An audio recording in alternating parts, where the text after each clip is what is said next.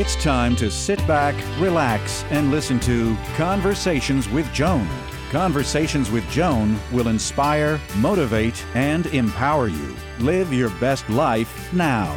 Listen, learn, think, and decide. And now, here's your host, Joan Herman. Welcome to Change Your Attitude, Change Your Life's Conversations with Joan. I'm Joan Herman. Thanks for tuning in. Conversations with Joan focuses on topics that are important to your life, from health and wellness to professional development to personal well being. Change makers join me to share their insights, tips, and strategies so you can thrive and live your best life now. Thank you for taking time for yourself, and thank you for letting us be a part of your life. Now, let's start talking. Today's guest, Julie Lewis, was diagnosed with HIV and thrust into the scary world of AIDS. Julie was told she had three to five years to live. Her diagnosis began a path of advocacy, faith, and positivity despite her life's detour. Today, Julie works to make quality, affordable healthcare available to those in underserved communities. Through the 3030 Project, Julie has raised funds to build 30 health facilities in nine different countries. Julie is the mother to Grammy Award winning musician Ryan Lewis and is the author of the book, Still Positive a memoir. Welcome, Julie. Thank you so much for joining us. Thank you for having me, Joan. So, Julie, I want to start off by going back to 1990 and talking about your diagnosis. What was it that you were experiencing at the time when you were diagnosed with HIV? Well, first of all, I was actually infected with HIV six and a half years before I was diagnosed. And I was experiencing nothing for most of that time, but then in 1989, uh, and maybe in 1988, I just started getting weird symptoms. Um, I was very, very fatigued, had night sweats, I had swollen glands. I was getting, I'm already thin just by nature, but I was getting thinner. Um, I, you know, I would go, I went to several doctors actually, and this was like, you know, I'm exhausted. I I have all these symptoms that I'm not sure why I have. And um, now you have to know in 1988, I um, Ryan was born and he's my youngest. So I had three kids in four years, which you know, crazy woman. Mm-hmm. But um, the doctors would just look at me and they would say, "Oh, you have those three kids. You're, you know, you're exhausted because you know you're so busy." Because I was also working, and um, I just kind of knew in my gut that that wasn't it. You know, because I've always been a really active person. Mm-hmm. And I've always managed that well. It was, and so I started to think of things like chronic fatigue syndrome that doctors weren't actually recognizing very well in the late 80s as a real thing. Um, so when I got that call from my doctor saying that one of the people who had given blood for my blood transfusion had AIDS and I needed to go get a test, I just in my gut knew I was going to be positive because, you know, there hadn't been a, a good explanation for the symptoms I've had. Well, and back then, you wouldn't have been someone they would have even tested for AIDS because you weren't considered to be of high risk. Kind of that's true. Just if you would look at me and think, you know, suburban mom of three kids, white woman, you know, whose yeah. husband's a minister. but um but on my form, you know, they have you fill out forms of like your past uh medical history. And on all those forms, I put that I had a blood transfusion in 1984, which was a clear risk for HIV at that time. Right. But nobody would put that together because of what I look like and who I am. So, right. so in some ways, my, one of my questions is like, why? You know, why didn't anyone see that as a risk? You know, because it was a clear risk. So, once you were diagnosed, what was your treatment protocol? Um, well, when I was diagnosed, there was one drug. It had just come out of drug trials, and that was AZT.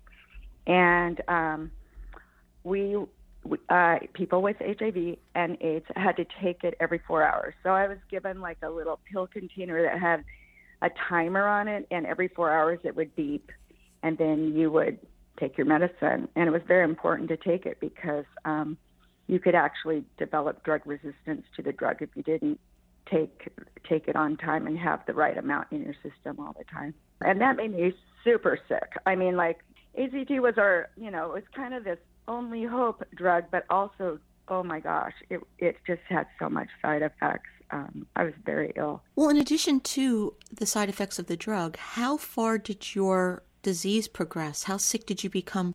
I finally got an actual AIDS diagnosis maybe two years in, uh, so like in 1992. And, and to explain what that means is um, if your T cell count went below 200, or if you developed an AIDS defining condition, then you, at that point, um, they would say that you have AIDS, not just you were infected with HIV. And I ended up getting an AIDS defining condition. My T cells never went below 200. Um, and so a lot of why I was so sick was from the medication. Um, it wasn't necessarily from from the HIV. I mean, I was getting symptoms, but most of my debilitating symptoms were from the AZT, just from trying to manage that. What was life like for you being diagnosed with that? Well, we um, we uh, my children were two, four, and six years old when I was diagnosed, and we uh, the week I was diagnosed moved across Washington State to a different city. Um, so I didn't really know very many people, which was actually to my advantage in right. some ways it was a blessing. we didn't actually want to tell anyone. And um, yes, the fear was very real. Um, and I mean, just a couple stories from that. I mean, I went in with uh, strep throat, and the nurse asked me to swab my own throat because she didn't want to get that close to me. Um, I went in with appendicitis to the emergency room, and 12 hours later, after my appendix had ruptured, they finally found a surgeon who was even willing to operate on an HIV positive person.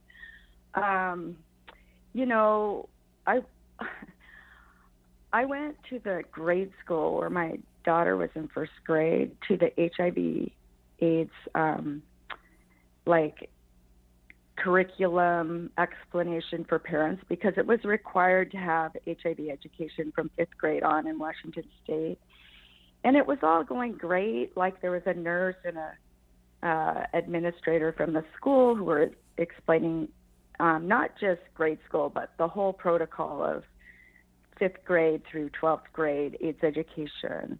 And I'm I'm a health teacher. You know, that's what I went to college to be.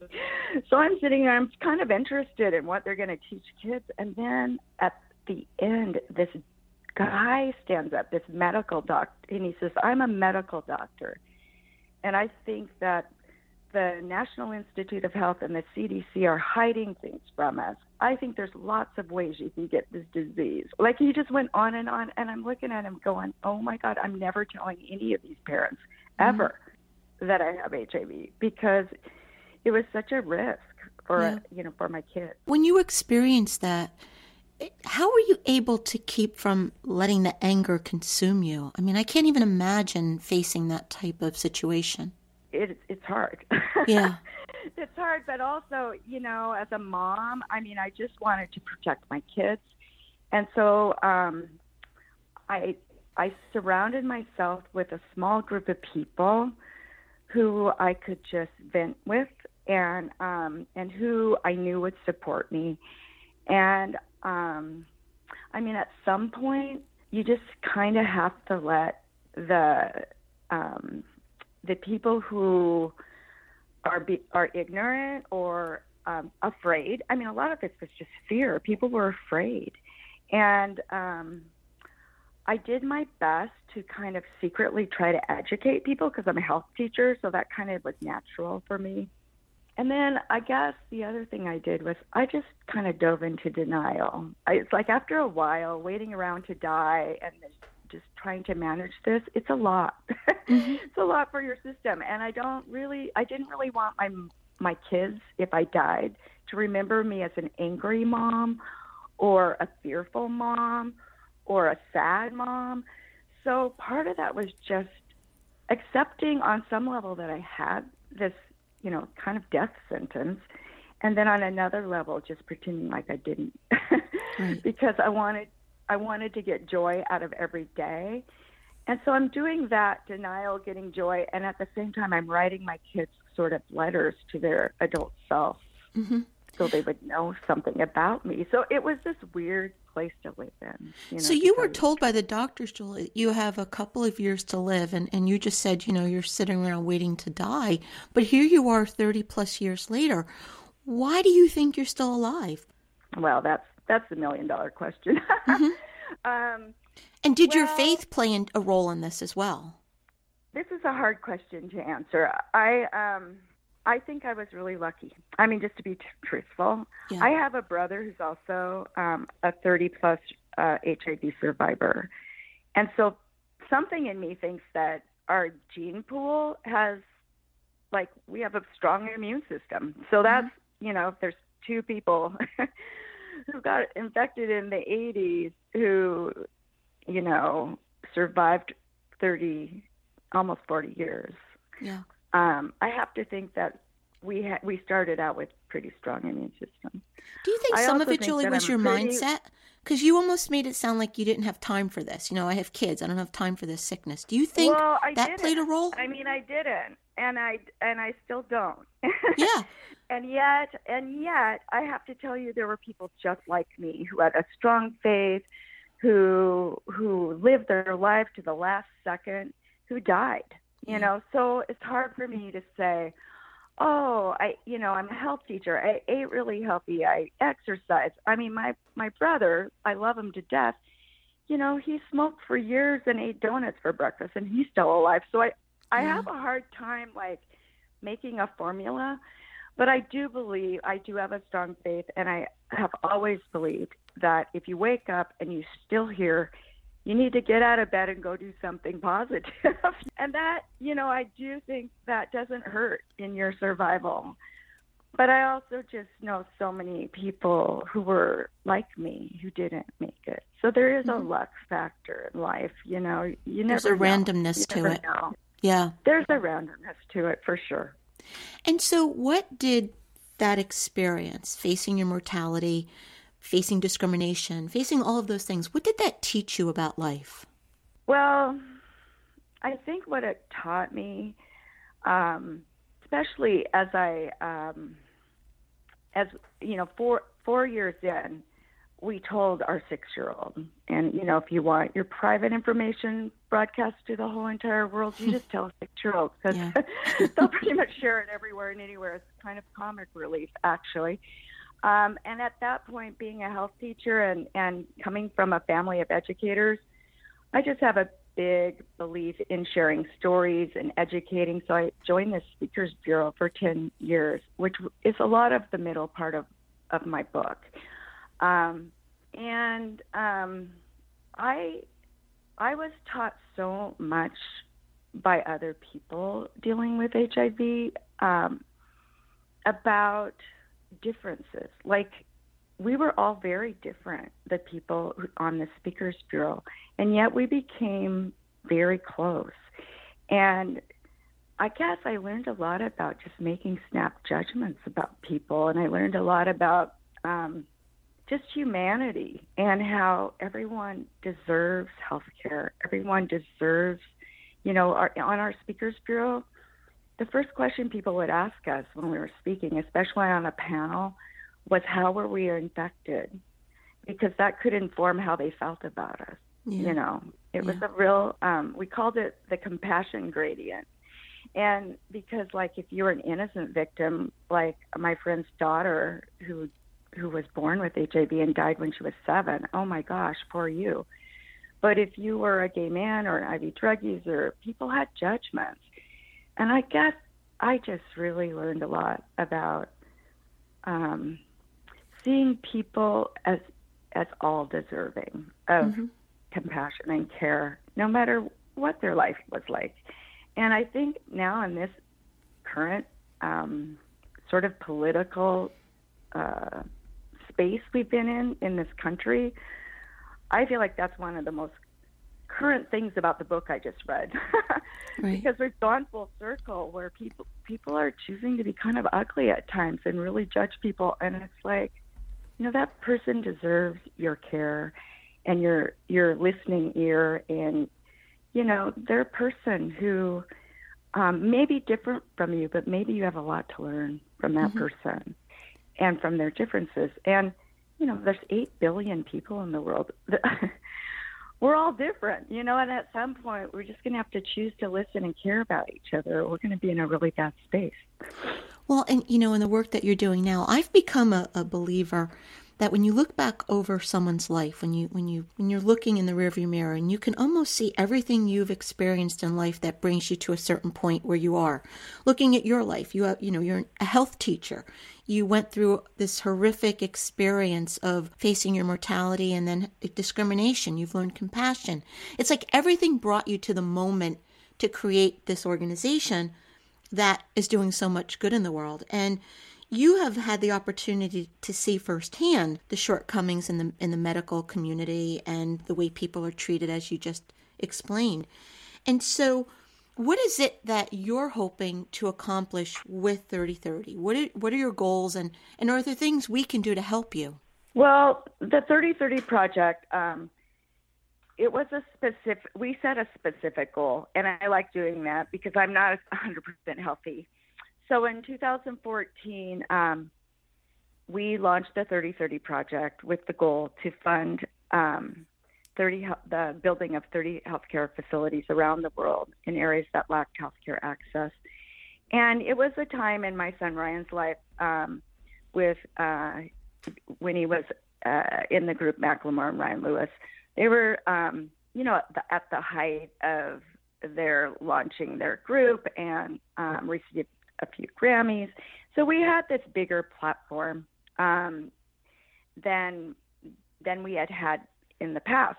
And so anyway, and we worked. We're actually not our own organization. We're umbrella under the organization Construction for Change, and Construction for Change um, builds infrastructure for other organizations around the world working in areas of extreme poverty and need. And so our goal was to raise this money, find the organizations we wanted to build for, and then Construction for Change actually built the buildings, most of them. Um, so the 3030 project, uh, we had a five-year goal to raise our funds, which we succeeded at. Um, we had all the funds for the 30 facilities raised in 2019, which was a real blessing because then COVID hit and doing fundraising events kind of went away. Um, and then Construction for Change continued to build, and although they had some setbacks on timing during COVID, they are now um, constructing our last two of the 30 facilities, um, one in Kenya and one in India. So that project is really um, sort of sunsetting. Uh, it took 10 years. The, the buildings will be done next year, so from 2014 to uh, 2024. Um, but when I wrote the book, I wanted to continue supporting uh, these organizations and other organizations that work towards healthcare access and equity. And so we're uh, we opened the 3030 Project Legacy Fund, and all of the proceeds from our book are going towards um, healthcare access and equity. So we're still supporting. Really, what we do is we support great organizations. A lot of them are smaller nonprofits um, who are doing awesome work, uh, either by you know providing access to to um, infrastructure um, or just uh, giving them money to support their good programs. So that's what I'm that's what I'm doing. And so, Julie, what is your health like now? It's good. I mean, my health is good. I still, you know, 39 years of having HIV in your system and taking over 60,000 pills to stay alive. It, you know, it does. I'm not 100%, but I'm lucky and I'm alive. And um, gosh, you know, it's weird to be in my 60s. I mean, who who would have thought I have six grandkids? It's just, it's kind of crazy. Actually, every day I wake up and I'm like, wow, I, you know, I'm, I'm actually you know, have high blood pressure now and high cholesterol like all the old people. so it's kind of hard to decide what's causing any of my problems these days. But um, but I'm grateful. I'm grateful to to be here and to be, you know, just enjoying mm-hmm. um, my my grandkids and my kids and you know just I don't know. I just feel really blessed. Everything at this point it feels like icing on the cake in my life. Um, Yeah. And, and, so, Julie, what would you say to someone? You know, we've been talking about HIV and, AIDS, but but everything that you've experienced really applies to anything we're going through in life. But what would you say to someone who is facing a health challenge and feels like there's no hope? That it's a uh, that's a hard place to be, and I really sympathize with that person. I think any kind of diagnosis like that is shocking, and um, it takes like like it takes time to just even find your footing after you get a diagnosis like that. I would say um, don't be a surprise no matter what it is that some people just can't handle it. Like, and that's okay. I never faulted the people who just didn't know how to engage in such a a hard situation. Um, some of my best friends, really. And then you have the rare people who just sort of show up and are in it with you for the long term and embrace those people. I would say find a community of people you can trust and lean on them. I was super self sufficient, you know, straight A student kind of person. And part of the hard part was just letting people help me. And that community, any, you know, I had a few communities. I had all my friends with HIV who we could just be like, super inappropriately pissed off around each other. And that was awesome. Mm-hmm. you know, with no apologies and have the rudest jokes about HIV. And, you know, it was kind of nice. It was a great outlet. But then on the other side of that, I had these Bible study women who wanted to like support me and my friends, other women friends with HIV, and they would show up with the quintessential casseroles, you know, and also just take our kids and babysit for free and all this stuff, which was also awesome. So I'm just, I guess with people, it's like create space for yourself so that you can find that spiritual or that, you know, positive grounding that you're going to need. And then, I don't know, it's like give yourself a break. Yeah. It, you will have good days and bad days and it's okay. You're going to have days when you just don't get out of bed because you're so depressed. And it's like, allow yourself that and don't beat yourself up. It's like, it's, it's a roller coaster. Being sick like that, it's a roller coaster. It's everything from just managing, you know, horrible symptoms from medication, whether you're going through chemotherapy or, you know, a lot of medications have side effects. Um, and then just trying to figure out how to make the most of this time while also trying to be optimistic that maybe the doctors are wrong you know? Yeah. maybe you have more time. And and i know so many people who have beat the odds. It's like always give yourself that space to believe that maybe you'll be that 5% or that 20% or whatever, you know. Do things that you want to do, but also if something this is one this is my one thing that I tell a lot of people who are sick. Just because you have to give up something, you know, in your life, whether it's, you know, you were a runner or you love to do a certain activity and you can't do it while you're sick, never say it's forever. It might just be for now like you're giving it up for now, you know, and that always made me feel better. Um, yeah. When I felt like HIV had taken something from me, I would just say, well, that's just for now. Well, and Maybe I have a I'll friend who, who was recently diagnosed with leukemia, and rather than saying, I have leukemia, because she said that makes her feel like there's an ownership, she says, I was diagnosed with leukemia.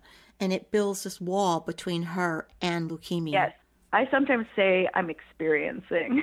Yeah. I, you know, I'm experiencing HIV, or you're experiencing cancer right now. Doesn't right. mean it's forever, you right. know. And that way, you're not owning it. Right. Well, right. you're giving yourself space to experience something else yeah. better. and once again, Julie's book is Still Positive, a memoir. Julie, where can our listeners go to get more information about you and your work? Um, well, as far as the book goes, we have a website called Still stillpositive.com. Um, if you want to know more about the 3030 project and what we've done there and where we built and um, to see pictures and all that, uh, it's 3030project.org. Um, we're also, we push um, all of our just our different things we're doing at the moment, whether it's, you know, a, a book launch event or I'm speaking at, all of that we have on Instagram, and we're at at Still Positive Book on Instagram and follow us there. And then you can get the book just pretty much anywhere um, that they sell books at this point. Julie, thank yeah. you so much for spending this time with us. I'm so happy that you were here and that you were able to share some of your story and your insights. I know that it's going to change so many lives. So thank you for being here. Well, thanks for having me. I enjoyed it. Thank you for joining us. I hope you found the show informative. At Change Your Attitude, Change Your Life, we believe that knowledge is power. Take what you've learned, apply it, and live your best life now. Remember that the information provided is the opinion of our guest and should never replace the advice of a professional who knows your personal situation. If you'd like more information, visit our website CYA, CYL.com. That stands for Change Your Attitude, Change Your Life. While on our site, listen to past shows on demand, read the digital magazine, sign up for our mailing list, and be sure to follow the show on social media. Until next time, this is Joan Herman. Thanks for tuning in.